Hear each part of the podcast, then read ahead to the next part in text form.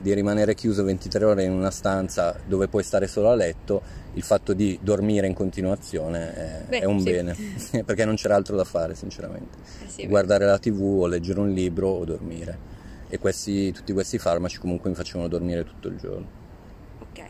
Volevo chiederti invece per proprio le guardie come sembra che ti abbiano trattato, al di là del fatto che ti dicevano perché non reagisci, come con rispetto oppure ti sembravano arroganti? Ognuno ha avuto il suo ruolo, cioè quindi c'era il poliziotto bravo, il poliziotto cattivo, diciamo quello che si è preso la responsabilità dell'arresto era quello che è stato più tranquillo, diciamo.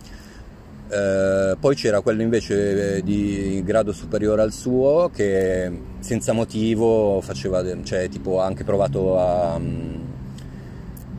venirmi addosso fisicamente o a provocarmi, cioè strattonandomi inutilmente, perché comunque io ero totalmente tranquillo e non ho opposto resistenza. Però appunto sono stati nel loro ruolo, cioè hanno cercato di ottenere le informazioni che volevano, un po' mentendo e un po' appunto. Anche sul fatto che ci portavano a Regina Coeli non ce l'hanno tenuto nascosto, cioè a me hanno detto ti portiamo a Regina Coeli, mentre ai miei compagni gli hanno detto venite anche voi che abbiamo bisogno comunque di farvi delle domande, cioè quando invece sapevano benissimo che usciti di lì non saremmo più tornati a casa. Quindi non lo so, cioè hanno fatto quello che dovevano fare nel modo in cui lo fanno. E per quanto riguarda come ti hanno trattato in carcere? C'è un po' il rapporto con i detenuti o con... Tutti e due. Guarda, io sono stato benissimo, cioè ho trovato tanta solidarietà e... tranne un paio di casi in cui chiaramente dipende anche tu come ti comporti. Però appunto io sono stato molto tranquillo, ho avuto sempre il rispetto di tutti e sono sempre stato rispettato. Solo una volta, e fai conto che il fatto che sei nella settima sezione i compagni di cella cambiano, perché comunque... Ogni quanto? Guarda, io ne ho cambiati ogni settimana più o meno. Beh, arrivano i nuovi, quegli altri vanno, sì. Ok. E subito con il primo, il tipo magrebino, che è rimasto tranquillo, vabbè, a parte la prima notte che io sono entrato bevo le sigarette e durante la notte me le ha rubate, però cioè non me le ha rubate tutte, però se le ha prese mentre dormivo, e poi un giorno mi ha rubato la terapia di mano, cioè così me l'ha rubata di mano e se l'è presa lui. Così, aveva bisogno anche lui di dormire. In quel caso c'era insieme a noi un ragazzo georgiano che conosceva già quest'altro, perché quello che ho notato è che tantissimi si conoscono, anche se sono i nuovi ingressi è perché hanno già fatto il carcere altre volte, sono persone che entrano e escono dal carcere per reati minori, magari furto, roba del genere, e quindi c'è tanta gente che si conosce già quando entra, e come in questo caso questi due si conoscevano. Quando mi sono stati rubati i farmaci di mano io mi sono arrabbiato e come prima cosa il georgiano, che non aveva capito la dinamica, se l'è presa con me dicendo oh ma stai tranquillo, cosa fai? Quando gli ho spiegato la situazione invece ha preso le mie difese, comunque è finita lì, cioè non è che è successo niente. Ok, non un grosso scontro, no, diciamo. No, okay. Perché comunque io non ho insistito. Cioè, tu hai detto solidarietà, quindi cioè, anch'io. Solidarietà nei bisogni. Tra di voi? Sì, tra di noi, sì. Ma anche non necessariamente nella stessa cella, in tutto il corridoio, diciamo, con tutte le persone che vedi, che c'è là di fronte, o le persone con cui riesci a comunicare, o gli stessi lavoranti che sono comunque dei detenuti che lavorano, ti portano da mangiare o puliscono il pavimento. Cioè, se hai bisogno di qualcosa e lo chiedi, nella maggior parte dei casi ti arriva. Ok, per esempio cosa? Se una cartina, il tabacco, comunicare qualcosa a qualcuno, passarsi una cosa, cioè alla fine io sono entrato non avevo soldi, non avevo niente, cioè il pacchetto di sigarette che avevo è finito il primo giorno, quindi non avevo da fumare e sono un tabagista e quindi sono andato a scrocco per tutto il tempo. E ho trovato comunque persone che mi hanno sostenuto in questo, per esempio, cioè, poi è vero che anche ho raccolto i mozziconi da per terra quando andavo in cortile, però comunque ho chiesto tanto, cioè... E ti hanno quasi sempre quindi aiutato? Nei limiti del possibile, sì. Ok, questa è, diciamo, una lettura diversa, perché nelle altre interviste invece abbiamo visto che solidarietà ce n'era poca, però forse dipende anche magari dalla questa sezione iniziale in cui sei entrato. E volevo chiederti una cosa, visto che tu appunto hai compiuto un reato minore, quando invece ti capitava di rapportarti con gente che sapevi avesse compiuto reati molto gravi?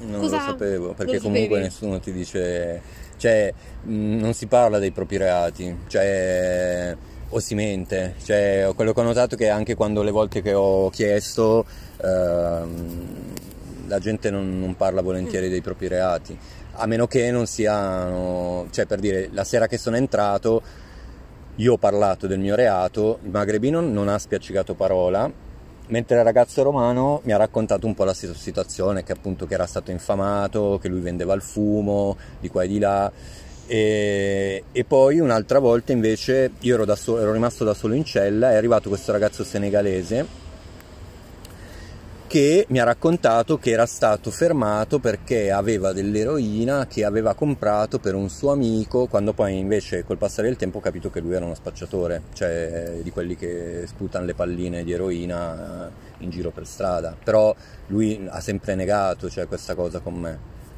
Ok, quindi tanti preferiscono non parlarne. Sì.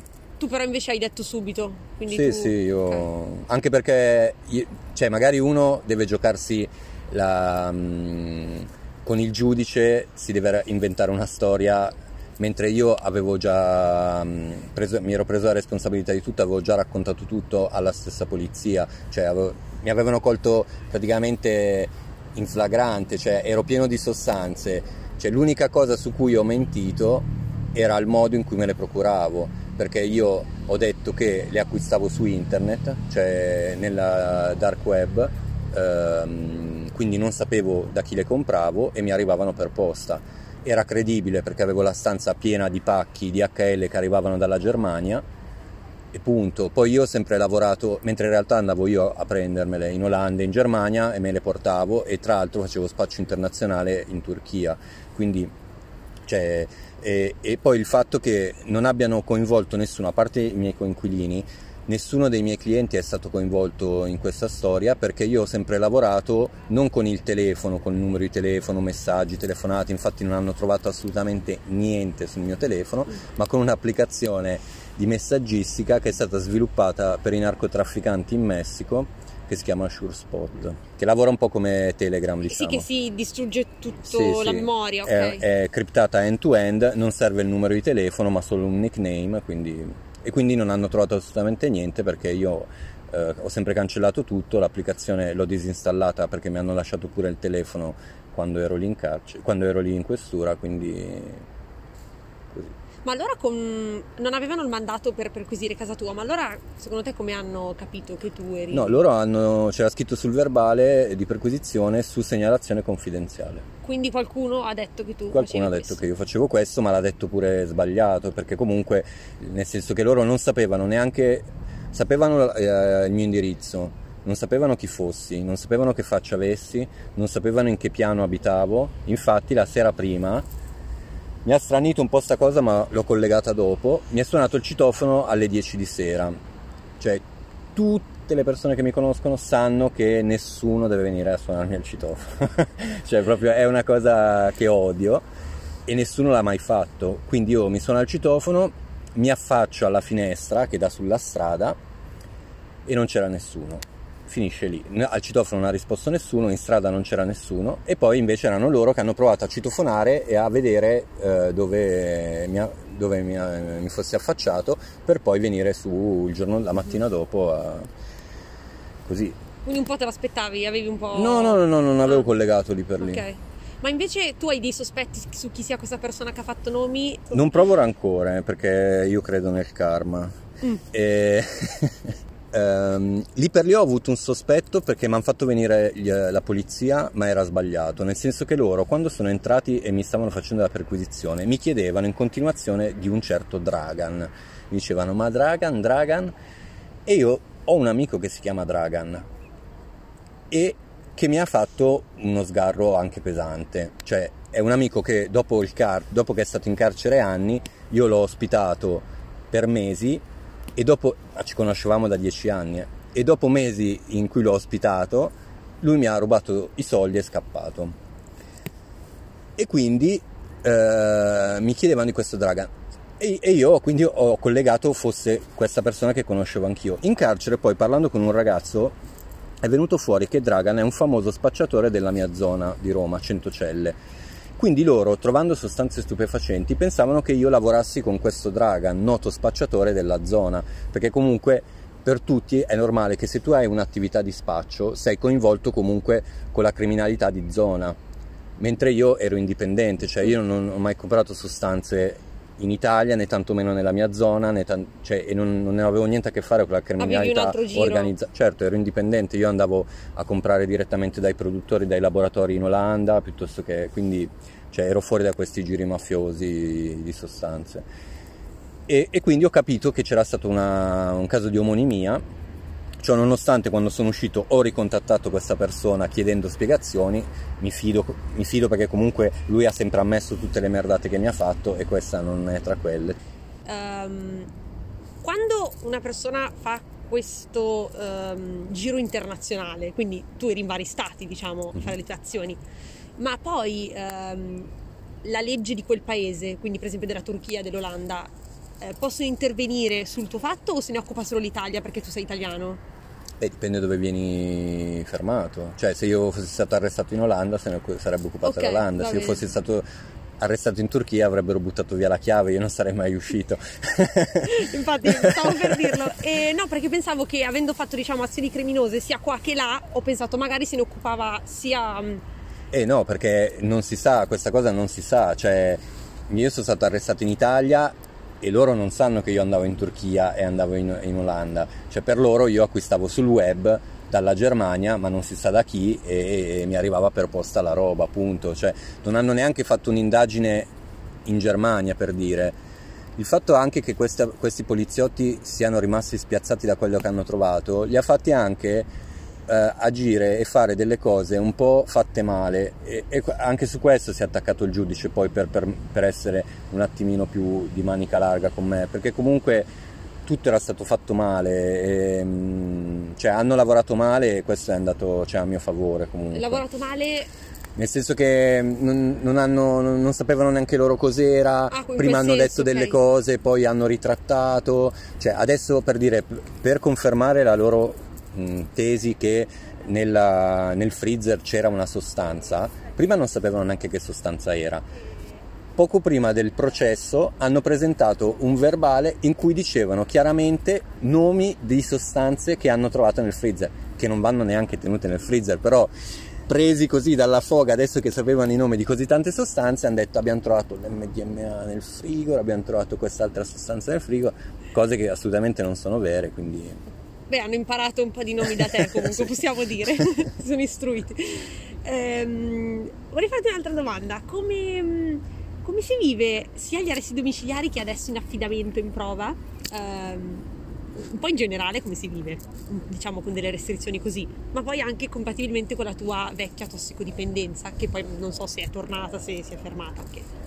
Beh, cioè diciamo che come si vive... queste situazioni alternative dopo che sei stato in carcere, perché comunque cioè, anche fosse solo un mese, io il carcere non lo auguro a nessuno neanche per un giorno, chiuso in quella situazione io il giorno che ci hanno liberato, che erano le 6 di sera e sono uscito e Regina Coeli è a Trastevere, cioè esci che c'è il Tevere così, e ho sentito l'aria, il vento in faccia, cioè mi sono messo a piangere, perché comunque non ti rendi conto, perché sei sempre chiuso in una stanza e quando scendi in cortile è un cortile con delle mura altissime, piccolissimo, non vedi neanche mai il sole, cioè quindi già solo il fatto di essere uscito da quella situazione già è cambiato tutto. Poi niente, i domiciliari me li sono vissuti benissimo, nel senso che io con la mia famiglia non avevo granché rapporti ormai da anni, un po' per la mia tossicodipendenza e un po' perché comunque per le attività che facevo ho sempre nascosto tutto, ho sempre evitato comunque di rapportarmi con loro per non dover dare spiegazioni di nessun genere. E invece il fatto che sia uscito dal carcere, che non usavo più sostanze, che non sentivo più la necessità di usare sostanze, perché comunque io ho interrotto gli psicofarmaci